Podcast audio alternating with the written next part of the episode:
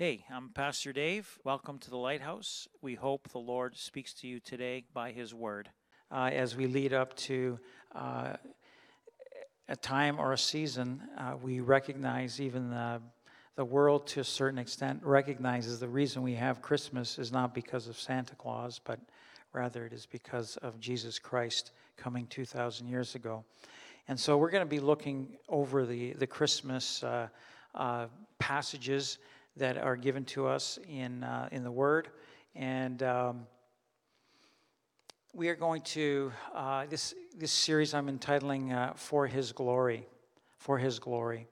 Uh, it's interesting, uh, we're coming to the end of, of this year. The theme this year has been in His love, being all that we can be for His glory.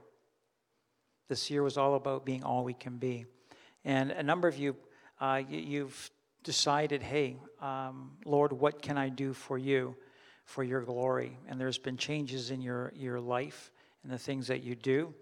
Uh, uh and not just at church or uh, through the church, but rather uh, as an individual, as you have that opportunity to glorify Him in who you are. And so there's been a, a glorifying Him with your lives passage that uh, we're going to be going around is uh, 1 Corinthians 1 29 to 31. And it talks about no flesh glorying, that no flesh should glory in his presence. No flesh. But if him you are in Christ Jesus, who beca- became for us wisdom from God and righteousness and sanctification and redemption, that as it is written, He who glories, let him glory in the Lord. And we're going to look a little bit about around this uh, definition of glory. What does that mean to glory in the Lord? And even uh, when it comes to giving Him glory, uh, how does how does that look? Tonight, um, I want to I want to look a little bit into Luke chapter one and Matthew chapter one, and, and these two accounts that we have here are of Mary uh, in Luke chapter one, and also of Ma- uh, of Joseph in Matthew chapter one, and. Um, so we're going to go to that, that passage. Uh, if you have your Bibles, turn to Luke chapter 1. As you do, I'm just going to read again uh, verse 30 of 1 Corinthians chapter 1, verse 30, where it says, But of him you are in Christ Jesus, who became for us wisdom from God. So, this aspect of receiving wisdom from God. How many of you uh, need wisdom? We all need wisdom. And it's one thing, uh, to have wisdom, the wisdom of man. It's another thing to have the wisdom of God. We need wisdom that is beyond the wisdom of man. And but of him you are in Christ Jesus, who became for us wisdom from God. This aspect of Jesus coming, and he came and he became for us wisdom from God. And so tonight, this, this thing of him that glories, let him glory in the Lord.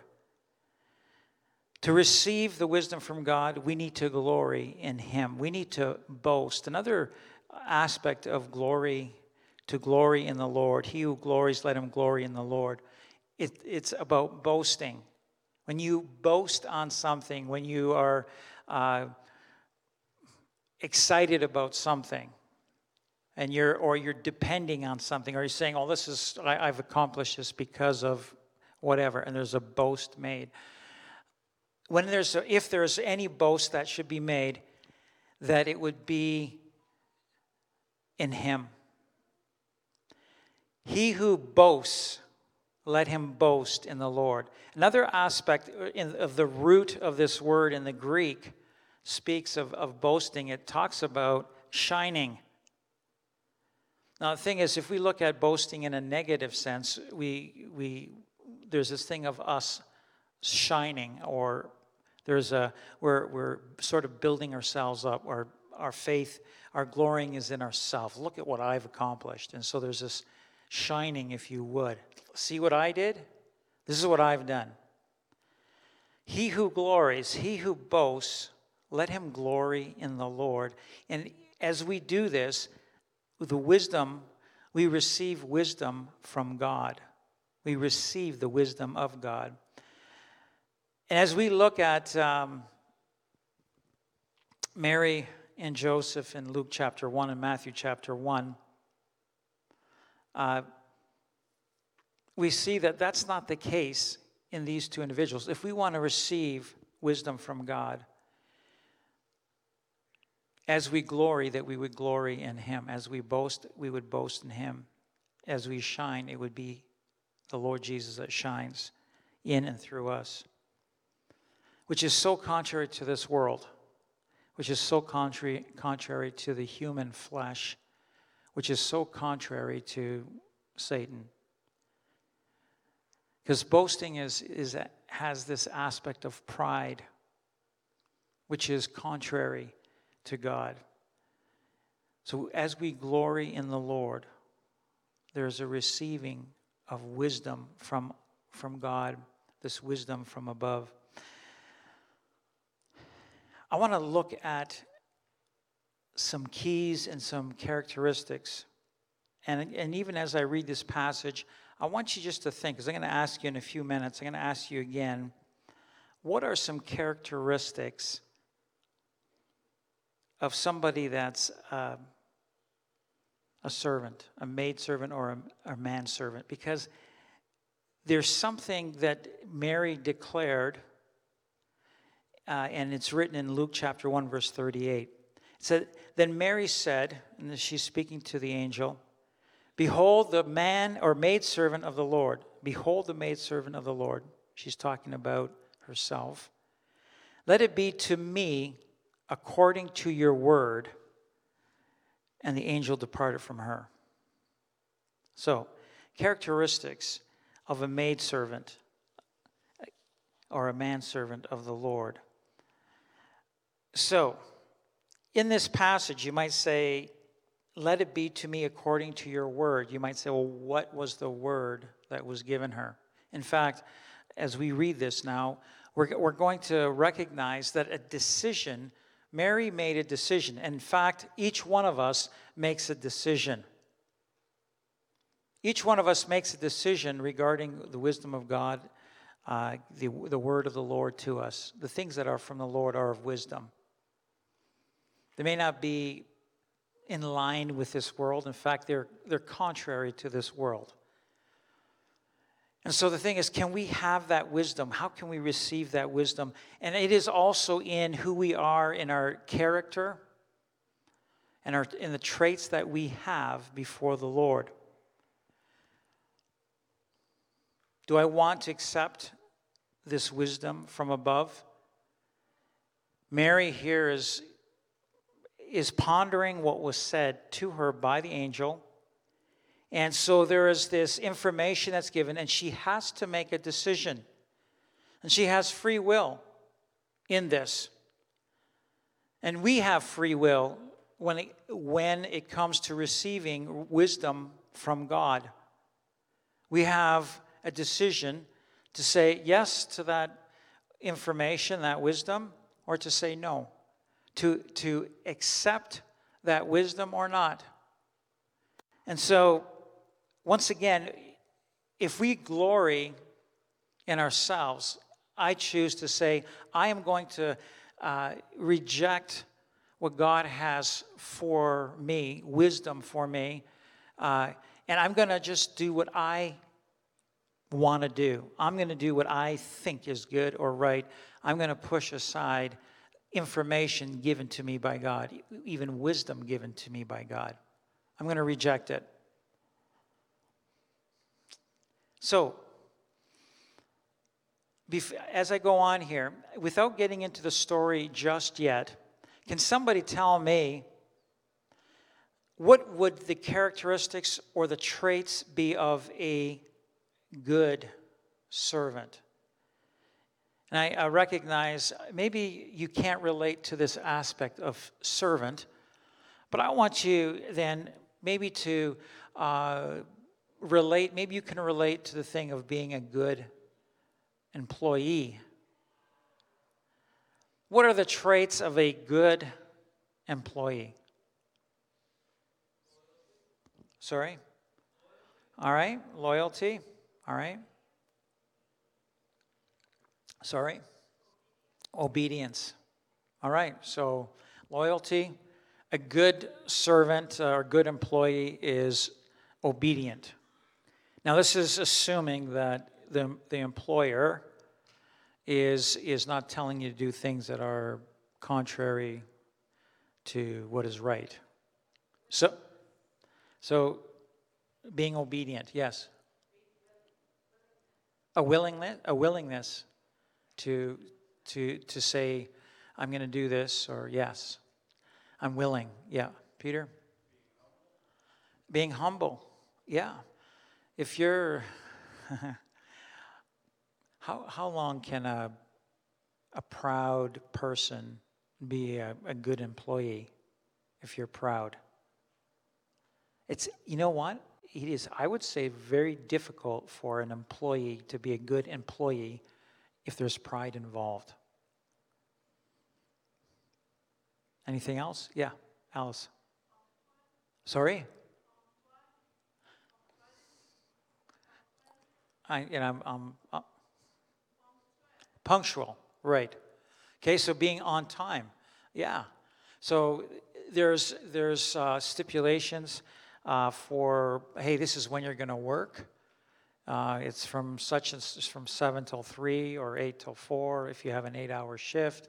You might have a little break here and there uh, along the day. But for the most part, you're, you're on time. So you're, you're working during the time that you're, you're supposed to be working. Uh, what else?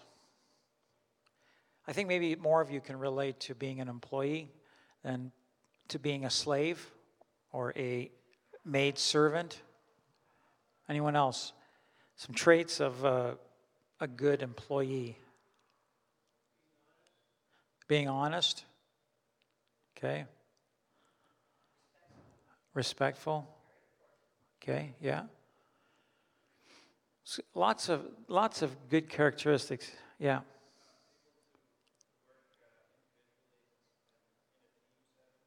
Okay, so able to work individually or in a team setting along with others? Sure.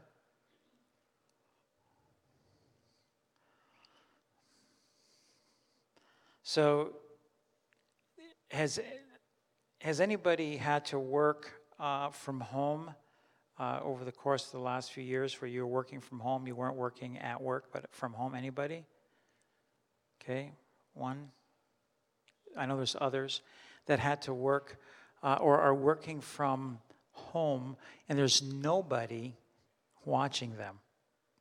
How many of you are good at what you are good in accomplishing things when there's nobody watching you? Nobody pushing you, nobody uh, saying, hey, this is what needs to be done. Okay, some of you. Some of you are saying, oh man, it's not me. I, I need somebody watching me. I only work when somebody's watching me.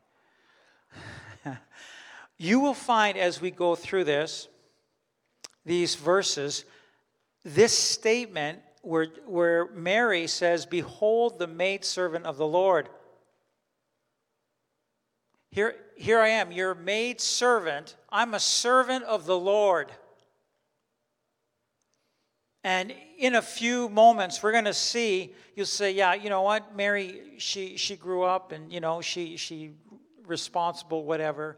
And, um, you know, young lady in her 20s, whatever. So she's, an, she's a mature adult. We're going to see something or the possibility of, of even the age of Mary. Okay, so you guys touched on a lot of different things. Uh, and so a number of them that I want to just point out or, or really hone in on when it comes to the Lord, before the Lord. The thing is, humility is huge before the Lord. And in the last little while, I mentioned this over the last few weeks, and I've seen this over the last number of months. God resists the proud, but he gives grace to the humble. God resists the proud and gives grace to the humble. There's this aspect of, behold, the maidservant of the Lord. This is what she's saying to the angel, Gabriel. She's saying, Here I am, behold, it's me. I am a maidservant of the Lord. I am submitted, not just humble before the Lord, I am submitted and submissive to the Lord. I will be obedient to the Lord, and what He's asking of me, I will do it. And part of it, I'll tell you right now, that humility and submissiveness and obedience, when it comes to a maidservant or a servant, uh, without any restraint, really depends on a trust or faith in the master. So I'm to I am I'm a willing servant to the master. There's I I trust the master. I trust the Lord. And I think sometimes I know for for uh, ourselves as as people that are going through different things and, and sometimes we when it comes to receiving wisdom from God, we receive wisdom and say, oh, oh, okay. What, really? I had somebody fighting, and it wasn't so much, they were fighting what I was saying. It was, hey, I'm not the messenger. I, am I'm, I'm just a messenger. I'm just sharing what God is saying. And they didn't like the wisdom of the Lord. They did not like what the wisdom of the Lord was, was speaking into their life. And so there was this resistance. In fact, there was not just a resistance, there was a, a, an opposition. No. And there was an anger. There was a thing of, don't, don't be judging me.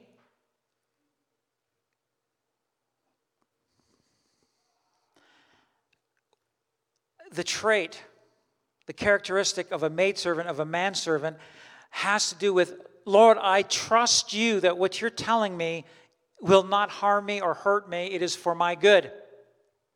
Even though it might be a little bit awkward, I'm going to trust you. I trust you. I'm going to follow through with what you have for me. Now, let's just look at this passage on, of, of Mary and a little bit of Joseph as well. What kind of people these individuals were. All right?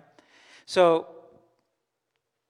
in Luke 1, verse 26, we're going to go back a few verses. It says, Now in the sixth month, you say, is sixth month of what? It was in the sixth month of Mary's cousin Elizabeth, or aunt, cousin, of, of Elizabeth. It was in the sixth month of her pregnancy of who? Who is she, who is she pregnant with? John, John who? The Baptist, John the Baptist. So she's six months pregnant.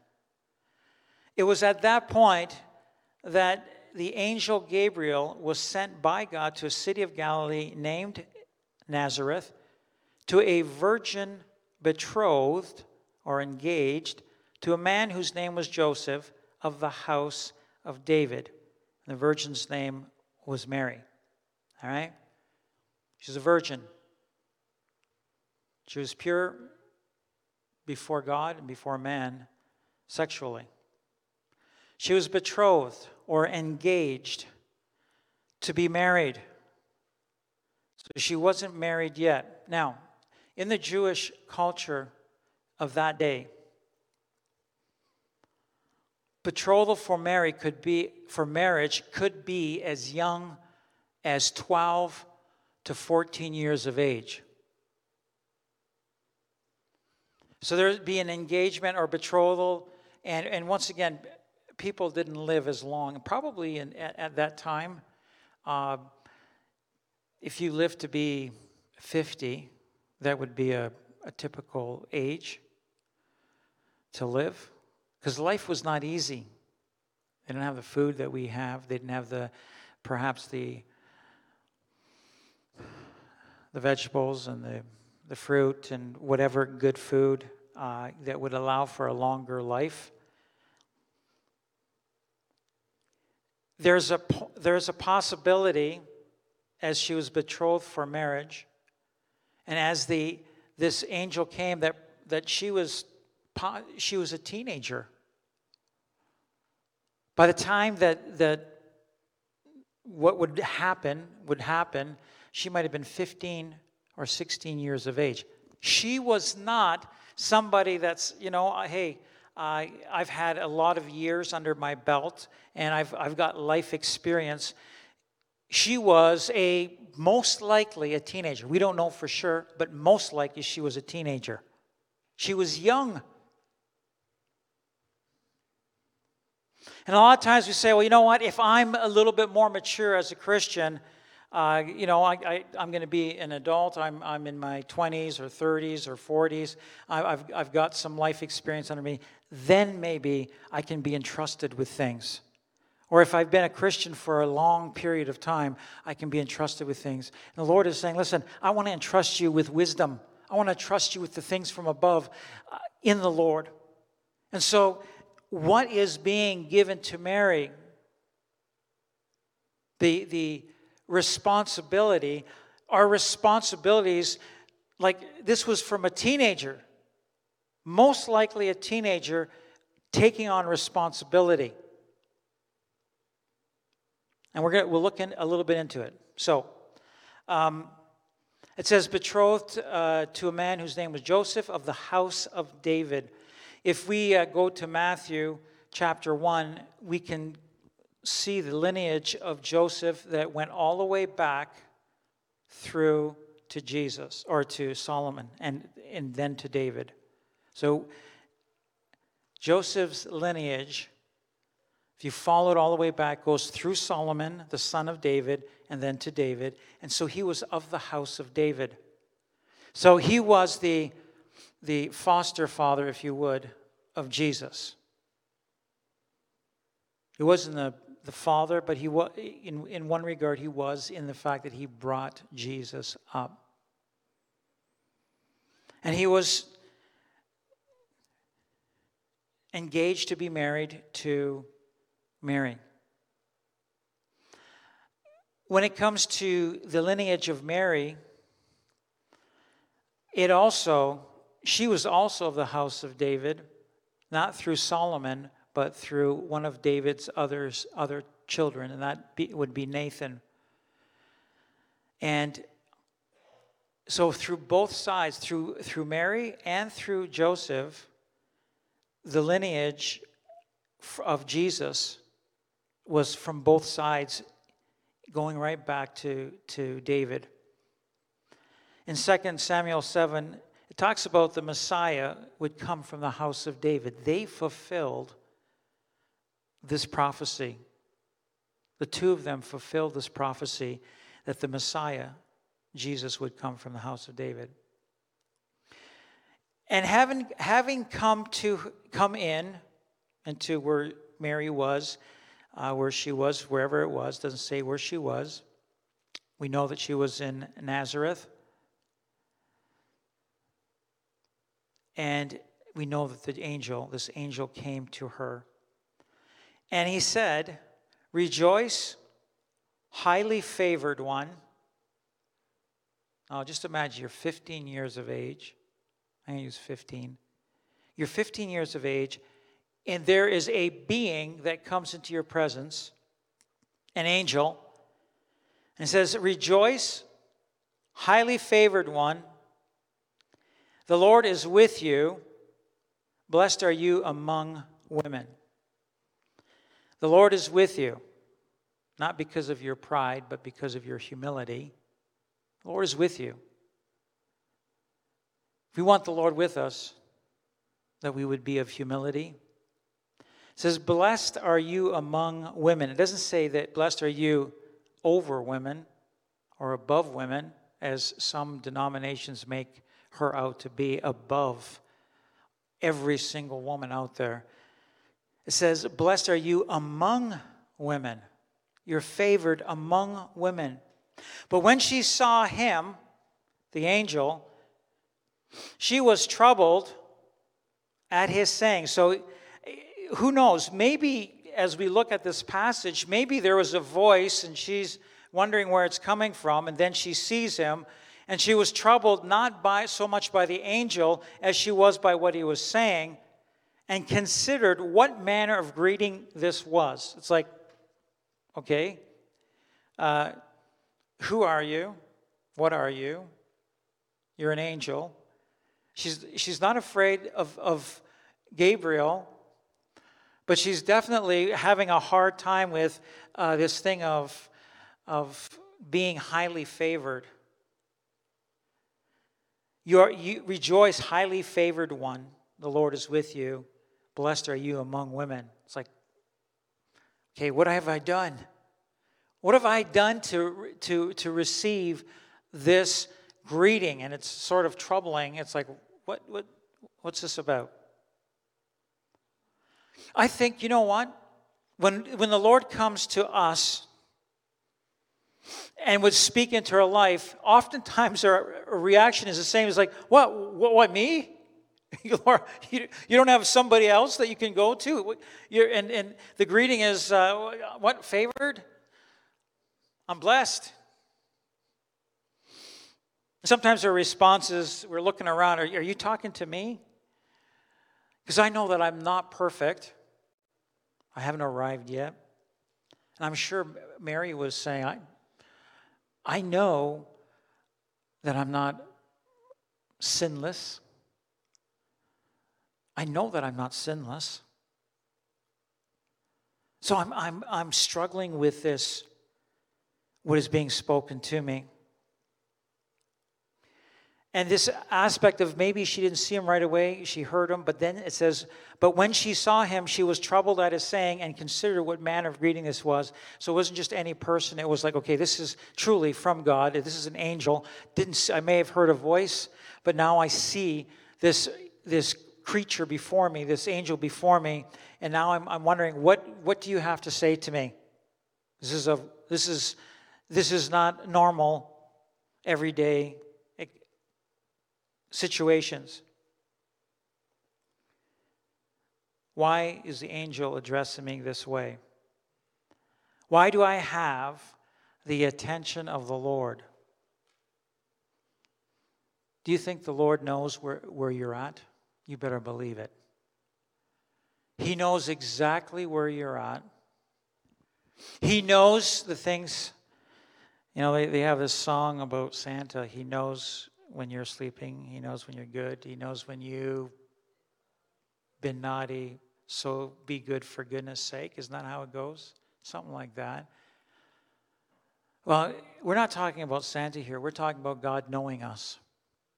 And He knows us. And not that Mary, it does not seem that Mary was so much troubled by the fact, like, oh my goodness, I know that I've done something wrong. I better try to cover it up. It was more about the way that he greeted her. It's like, it's more like, God, you have something for me. Am I going to be able to bear this? Am I going to be able to handle what you have for me to do?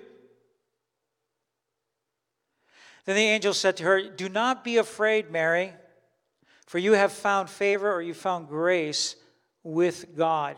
So obviously, she was concerned. She was pr- frightened. Perhaps it was as a result of the fact that there may be something that the Lord might ask her to do that she's wondering can I handle this? Can I handle this? Hey, Mary, don't be afraid. You have found favor and grace with God. It's almost like the angel was saying, You know what, Mary? You're going to be able to get through this because of the grace and the favor of God in your life. And I want to say to each and every one of you, as we humble ourselves before the Lord, as we submit to the Lord as, as children of God, if the Lord is speaking into your life, the things of direction, the things of wisdom, the things of, of, of life. And you say, I don't know if I can do this. And especially if he's asking you to do things that you say, I don't know if I can do this. He's entrusting you with something because he knows that you can get, you can bear the responsibility because the Lord is with you. The Lord is with you. And there's nothing that he would ask us to do, or there's nothing that, no wisdom or direction or guidance, guidance that he would give us that he's not saying, I'm going to be with you. I'm going to be with you. Hallelujah. Now, if she was concerned by the greeting, I think what, what he said next really had her thinking. She had a decision to make. It says, verse 31, Luke 131, and behold, you will conceive in your womb and bring forth a son and shall call his name Jesus. Saying, okay, uh, at this point in time, it's like, okay, are we talking with Joseph? What? How? What? Where I'm not married yet. I'm not married. I'm betrothed. I'm engaged to be married. But if if we're talking about, like, what are you talking about here? Because yeah, maybe I'll, I'll have a son. In fact, we know that Mary had at least four sons, or he, she did have four sons because it gives their names. And we know that she had at least two daughters because it talks about their, their sisters, the sisters of the, of the four brothers. So there must have been at least two, at least. So at least six children besides Jesus. So Mary, who knows, I'm sure that they probably talked her and Joseph might say, Hey, you want to have kids? Yeah, of course. I want kids. We need to have kids. How many kids do you want? Well, I don't know. Let's have seven. well, that's a lot of kids.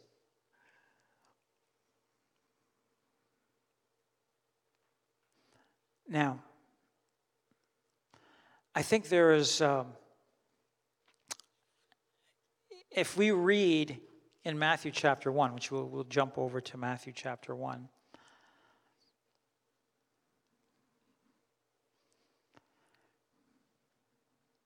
Actually, let me let me let me finish off with. Uh, I'm, I'm, just going to finish off this passage with Mary, uh, verse from verse 32. I'll read through the scriptures and we'll jump quickly over to Matthew chapter one because I want to look at uh, Matthew's or uh, Joseph's part in this. So, going on, uh, the angel says, He will be great and will be called the Son of the Highest, and the Lord God will give him the throne of his father David. It's like, okay.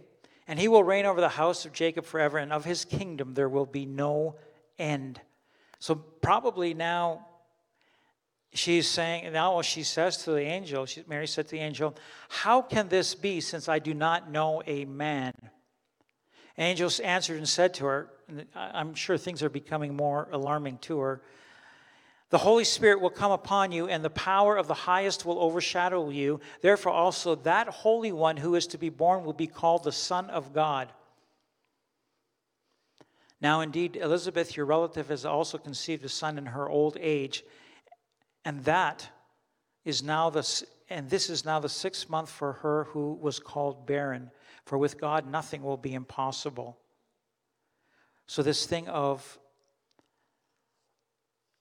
you're going to have, she's basically, you're going to have the Son of God. The baby that's going to be conceived and will, will develop within you will be the Son of God. So, this is the information that she's taking in. She's taking in this information and she has a choice to say, mm, Lord, I, Gabriel, well, she did, maybe she didn't know his name, probably didn't know his name. Or maybe she said, hey, he said, I'm, I'm Gabriel, I'm a messenger from God. She could have said, no, I don't want that responsibility. I don't want that. And her answer, let me go back to her answer in the very next verse. Then Mary said, so it was a, a fairly fast decision, even with the ramifications. She's going to be pregnant, or she is, whether the Holy Spirit came at in that moment, as she says this in verse 38. Mary said, Behold, the maidservant of the Lord, let it be to me according to your word. And the angel departed from her. Could have been even in that moment that she was, there was conception that took place in that Jesus was starting to develop within her. It was according to her decision Lord, I'm your, I'm the ma- your maidservant. I'm accepting this responsibility. Now, here is here are the ramifications. If what according to Jesus' word, this is after Jesus began ministry, he's talking about um, the, the right for divorce between a married couple. What is one of the, the allowances that God gives for a couple to be divorced? Huh? We're talking about uh, sexual sin. We're talking about adultery. So at this point, they're betrothed to be married. And here now, Mary is found pregnant. So even as this is all going through her mind, very quickly she recognizes there's a good chance that I'm going to be divorced or Joseph will divorce me. What else could pop- possibly happen according to the law? In fact, uh, a situation came up where, where a woman was caught in adultery, and what, what were they ready to do? They were ready to stone this woman. There was a possibility, as she's saying yes to this, this huge responsibility, there's a possibility that I could be stoned to death. That's pretty extreme. This is a 15 or 16 year old girl having to make a decision with the information that's been given to her. And I, I, I want to say this if we want to have the wisdom of God or receive the wisdom of God in our life, there will be there's information that will be given to us and we have to say am I going to accept this or not? Am I going to do this or not? Am I going to do this wisdom?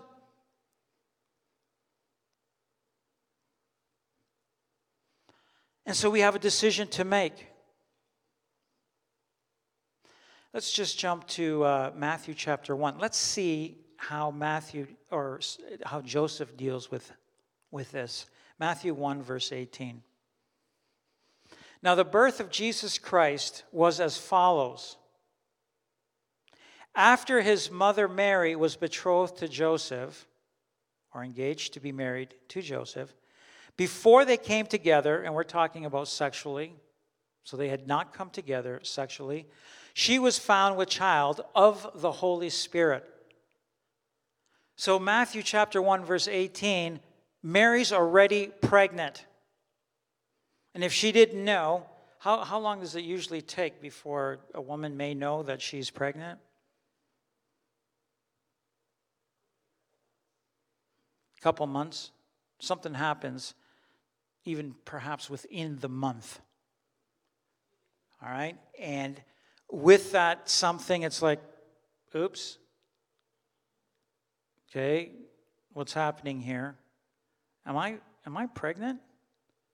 And within six to eight weeks, it's like, okay, I know that I'm pregnant. I know that I'm pregnant. And so, whether she, at one point, she must have told Joseph, Joseph, I want to tell you a story. Now, we don't know if, if she told him or not. I'm, I'm assuming that she did. Or if she didn't, she was about ready to give or to let him know. This is what happens. So she was found with child of the Holy Spirit. And what a story that would be, right? Yeah, sure. Sure, sure, Mary. You're pregnant by the Holy Spirit. That's not how a woman gets pregnant. So here's, here's his, here is his response to her pregnancy. Then Joseph, her husband, being a just man and not wanting to make her a public example, was minded to put her away secretly. So, what kind of characteristics would you, would, would you say that J, uh, Joseph had in dealing with her, his wife to be that's found pregnant? Sorry? I, sorry. Compassion. Yes, compassion. What else? Kindness. What else? Hmm? Loving. Yes. Merciful. So it says here, he was a just man. He wanted to do what is right and he did love her. He did love her. And not wanting to make her a public example, say, hey, this woman here that I was supposed to be married to, she's pregnant and it's not by me. He could have said it. He could have been that way, but he wasn't. He, he wanted, he was minded to put her away secretly that no one else would know. Now, verse 20. Like when I when I look at, at Joseph, I just I see a guy that is is probably between a rock and a hard place. It's like I love Mary, and my heart and intention was that she I would be with her right until the day I die. And now this. Like, I, I could not possibly imagine all the things that were racing through his mind in that moment. And I, I can see that, that, man, it was almost like, wow, how can this be? So, verse 20. But while he thought about these things, behold, an angel of the Lord appeared to him in a dream. So to Mary, the angel appeared to Mary like while she's awake. They had a conversation. They had a conversation. She was awake, and yet here, the angel of the Lord appeared to him in a dream, saying, Now, you ever wonder why it would have been in a dream? and not just face to face like with Mary? Do you ever do you ever do you ever get uh, have a dream where you're trying to get away from somebody and it doesn't matter how hard you try you can't get away? It's like, "Oh my goodness." And you wake up and this it's like, "Oh, I'm having a nightmare. Somebody's chasing after me and I can't get away." And the next thing you wake up.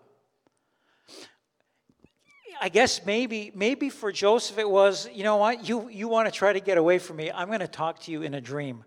I'm going to speak to you through the dream. In the dream, I'm going to be speaking to you. The, God is going to speak to, to you. And, and let me just say this I'll tell you right now. It says that in the last days, the Spirit of God will be poured out upon us. And that, that there's going to be visions given, even as the Holy Spirit is poured out, there's going to be visions with that. There's also going to be dreams. The young men will have visions, the, the old men will have dreams. So if you're having dreams of the Lord, you're considered old by, by God Himself. If you still have visions, it's like, oh, thank you, Jesus. I'm still a young man according to God. That's a good thing. But here, the Lord may speak to us in visions and in dreams as the Spirit of God is poured out on us so that we would do wisdom to receive the wisdom of the Lord in our lives, for Him to speak into our lives. Oh man, I want to be receiving the wisdom of God. So this angel appeared, the angel of the Lord appeared to him in a dream, saying, Joseph, son of David, do not be afraid to take to you Mary, your wife. For that which is conceived in her is of the Holy Spirit. And you thought maybe she was, and it makes perfect sense. Yeah, right, Mary, you're, you're pregnant by the Holy Spirit. Okay. And so here there's a confirming of this supernatural thing for a virgin to become pregnant. For that which is conceived in her is of the Holy Spirit, and she will bring forth a son, and you shall call his name Jesus, for he will save his people from their sins. She is carrying the Son of God, the Son of, of man. She is carrying this child, and you're going to call him Jesus because he will save his people from their sins. In fact, Jesus means Jehovah is salvation. So, the most important point in history of all time is entrusted to a 16 year old, 15 year old young lady. And we don't know how old. We don't know how old uh, Joseph was. But we know that Joseph had already died. It was no longer there when Jesus began his ministry. And even three and a half years later, he, as he went to the cross, Joseph wasn't there, Mary was there. So he could have been maybe, maybe he was 20 years of age. Maybe he was a little bit older. We don't know. But we know that he was no longer there. He died. He was no longer in the picture when Jesus began his ministry. There's no mention of Joseph after the age of 12 for, for Jesus. And my, my take on I've shared this before. My take on it, why did Jesus start ministry so late? Is because he was taking care of his brothers and sisters until they were old enough to be independent. And he began ministry. It makes perfect sense. That's how Jesus would do things, that's how God would do things. And in three and a half years, Jesus impacted the entire globe, the wisdom of God coming in the flesh. So all this was done that it might be fulfilled, which was spoken by the Lord through the prophet, saying, Behold, the virgin shall be with child and bear a son, and they shall call his name Emmanuel, which is translated God with us. You might say, when was that? When who was the prophet and when was it said? The prophet was Isaiah, and it would have been said around 700 BC. And we read of that in Isaiah 7:14. So we can read of that prophecy 700 years, it was written around 700 years before Jesus came, that there would be a virgin and shall be with child and bear a son, and they shall call his name Emmanuel, which is translated God with us. You know what? Maybe he was more accepting, and maybe Mary was, is, was accepting of the fact that, hey, you know what? This could very well be I, am I the one? Am I that virgin? And according to what the angel is saying, it's me. She may have remembered in her studying or hearing the word that there would be a virgin that would be with child and bear a son, and they shall call his name Emmanuel, which is God with us, to come in the flesh. And it says, basically, we see that Joseph responded or acted upon an angel in a dream. When he woke up, there was a, a information that was given to him, and there was a decision that he had to make. Listen, in our lives, when it comes to God speaking into our life, we can slough it off or we can and push it away or, or we can take heed to it, especially as we would say, This is from the Lord. There's a confirming of what is being spoken to me. This is from the Lord. And, and I have a choice now to make a decision as to what I'm going to do. I'm saying to you, in these last days, you say, well, man, would I, can I be that responsible, as responsible as a 15 year old? You say, is there such a thing? Is that an ox, oxymoron to, be, to have a responsible 15 or 16 year old? Any parents that are saying that, that might be an oxymoron, a responsible 15 or 16 year old? I don't know, mom. Was, was I responsible as a 15 year old? She's laughing.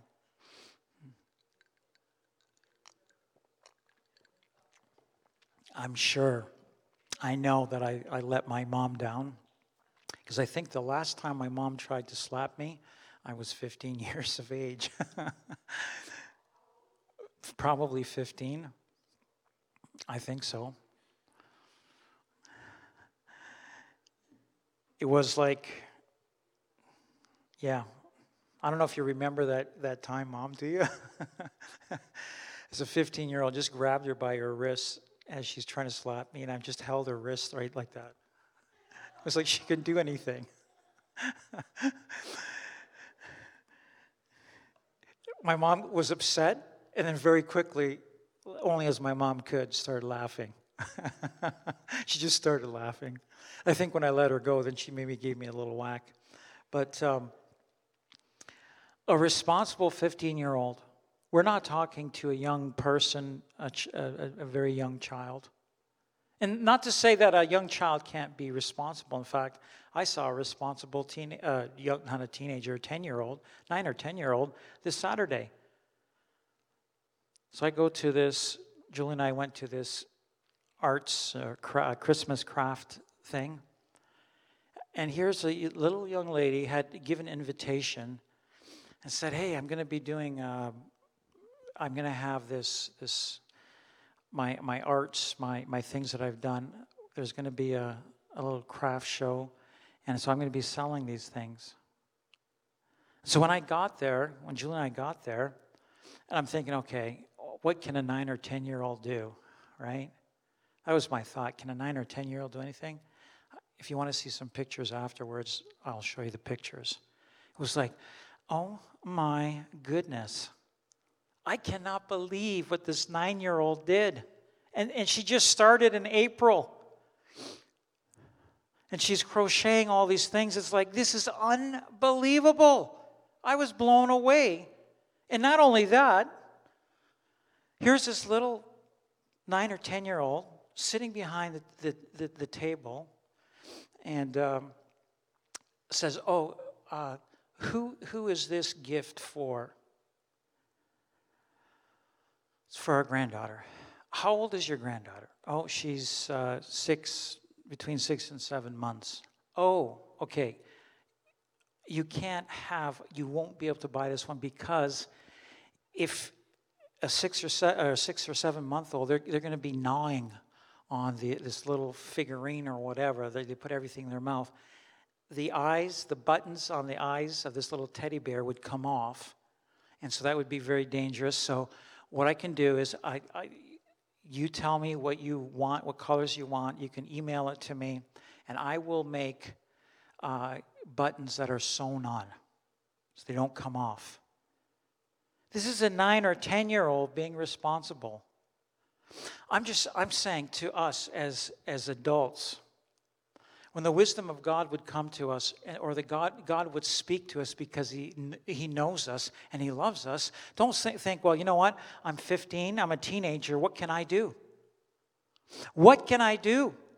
I'm just a child, what can I do?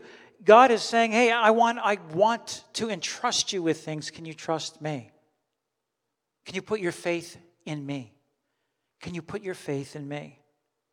And so here now, not only did Joseph have to make a decision, or Mary have to make a decision, Joseph had to make a decision. And it says here, then Joseph, being aroused from sleep, comes to gets awake, did as the angel of the Lord commanded him in the dream, and he took to him his wife. And he did not know her in this case, did not know her sexually, till she had brought forth her firstborn son, and he called his name Jesus, just like the angel said he should call his son, or this son, the Son of God. He did exactly. He made a decision, and it was the right decision. When, when the Lord speaks into her life, wisdom, direction, responsibility, Lord, I'm going to heed what you tell me to tell me to do. And I'm going to glory not in myself. No, I'm going to have my no, I'm not doing that because whatever reason.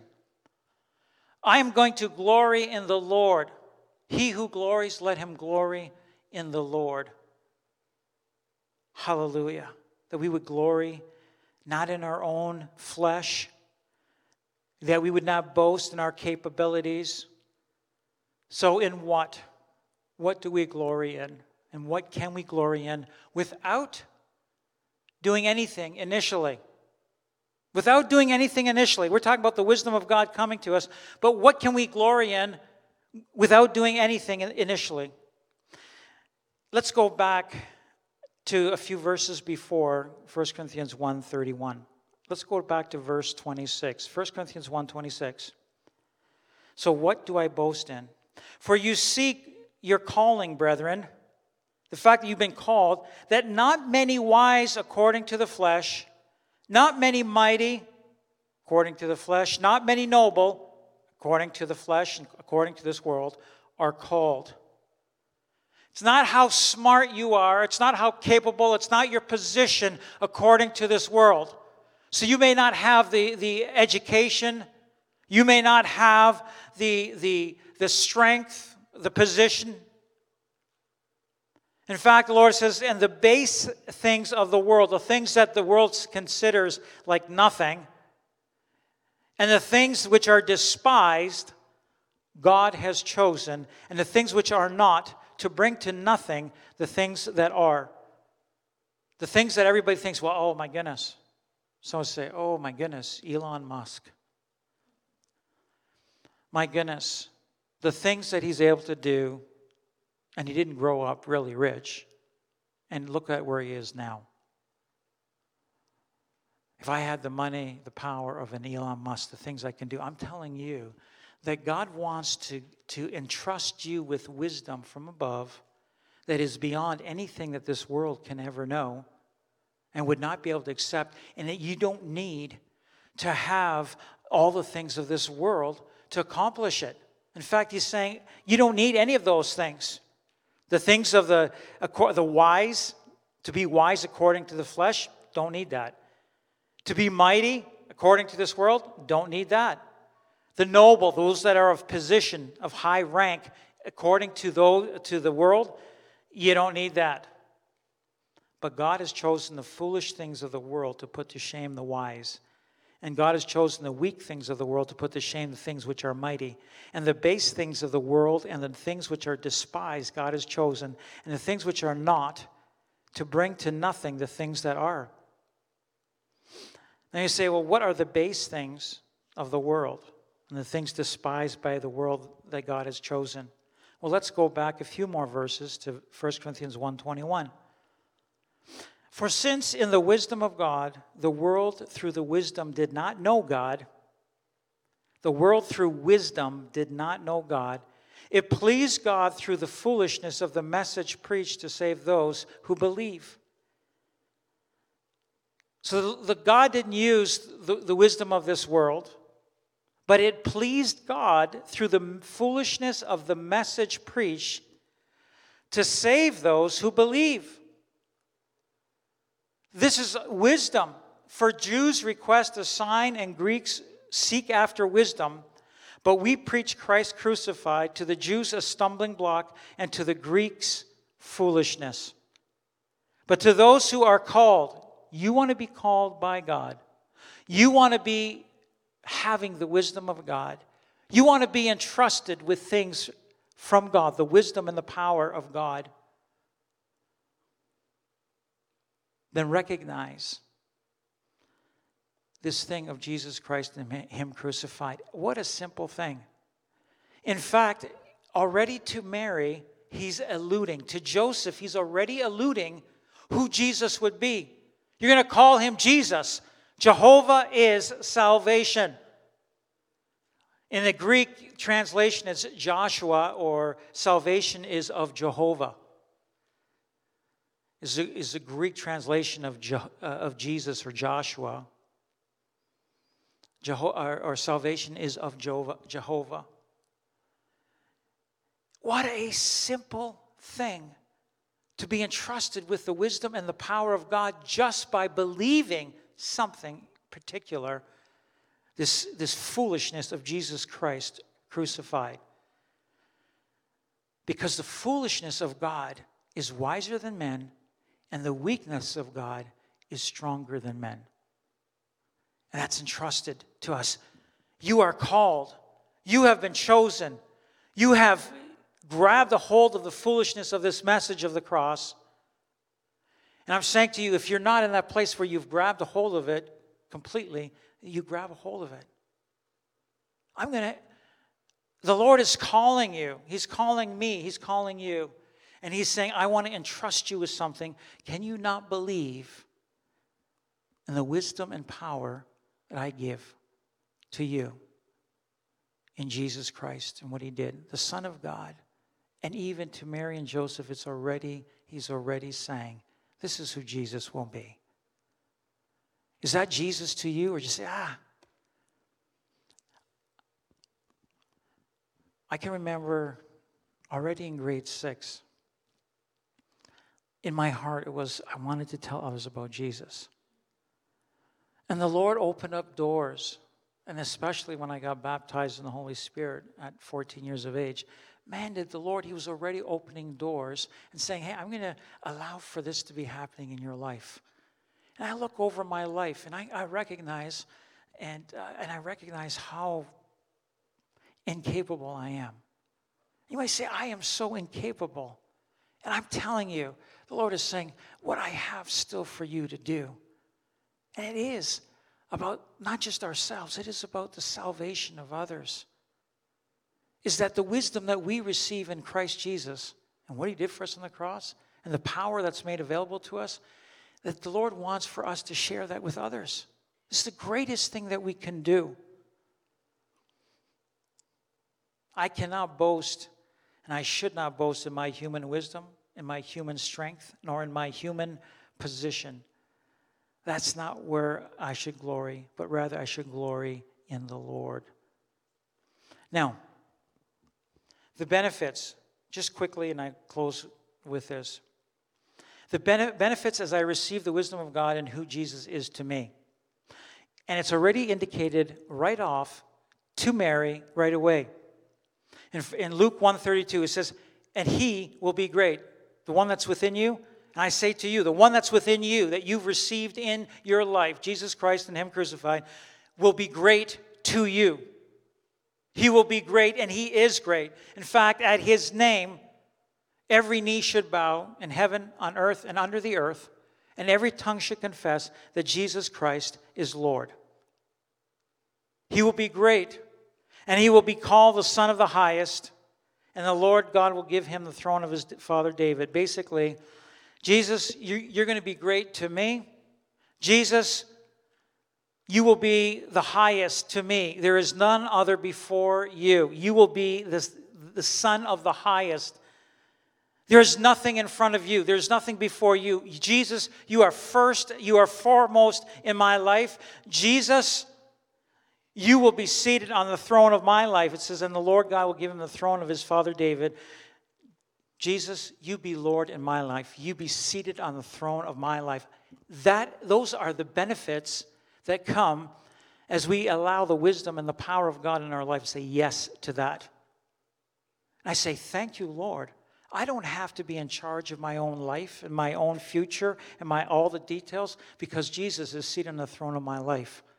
It's a benefit to me. And he will reign over the house of Jacob forever, and of his kingdom there will be no end. Well, guess what? I am part of that kingdom. Jesus is seated on the throne of my life, and I am part of this kingdom that will be forever. It says in this kingdom, his kingdom, there will be no end for my life, there is no end. When Jesus is seated on the throne of my life, there is no end. I will live eternally. Thank you, Lord. Thank you, Lord. This is where, this is what I grab a hold of. This is what Mary and Joseph grabbed a hold of that wisdom. That she made it she made a decision before the angel left. and didn't say, and the, and the angel stayed for another three days, waiting until Mary gave the answer. She gave an answer before the angel left, within a short period of time, because she knew who God was and she was trusting in the Lord. And here she was taking in this information. I'm going to live forever because Jesus is Lord. He will be my Savior as well. Uh, Mary was not sinless, as some de- denominations would say. Well, she was sinless, she never sinned. Mary needed a Savior just like you and I need a Savior. She was not sinless. This wisdom that we received from above, this wisdom of Jesus Christ and what He did for us, that we would share that wisdom with others, especially at this Christmas time. I'm going to share the wisdom. I'm not going to glory in myself. Not my will be done, your will be done in my life. Then Mary said to the angel, How can this be, since I do not know a man? The angel answered and said to her, The Holy Spirit will come upon you, and the power of the highest will overshadow you. Therefore, also that Holy One who is to be born will be called the Son of God. Mary, I just want you to know Elizabeth, your relative, has also conceived a son in her old age. And this is now the sixth month for her who was called barren. She could never have children. For with God, nothing will be impossible. And I want to conclude with that the wisdom that God has for you, you are not alone in that wisdom. In fact, God is with you, and He is saying, Nothing is impossible for me. Nothing is impossible because God is with you.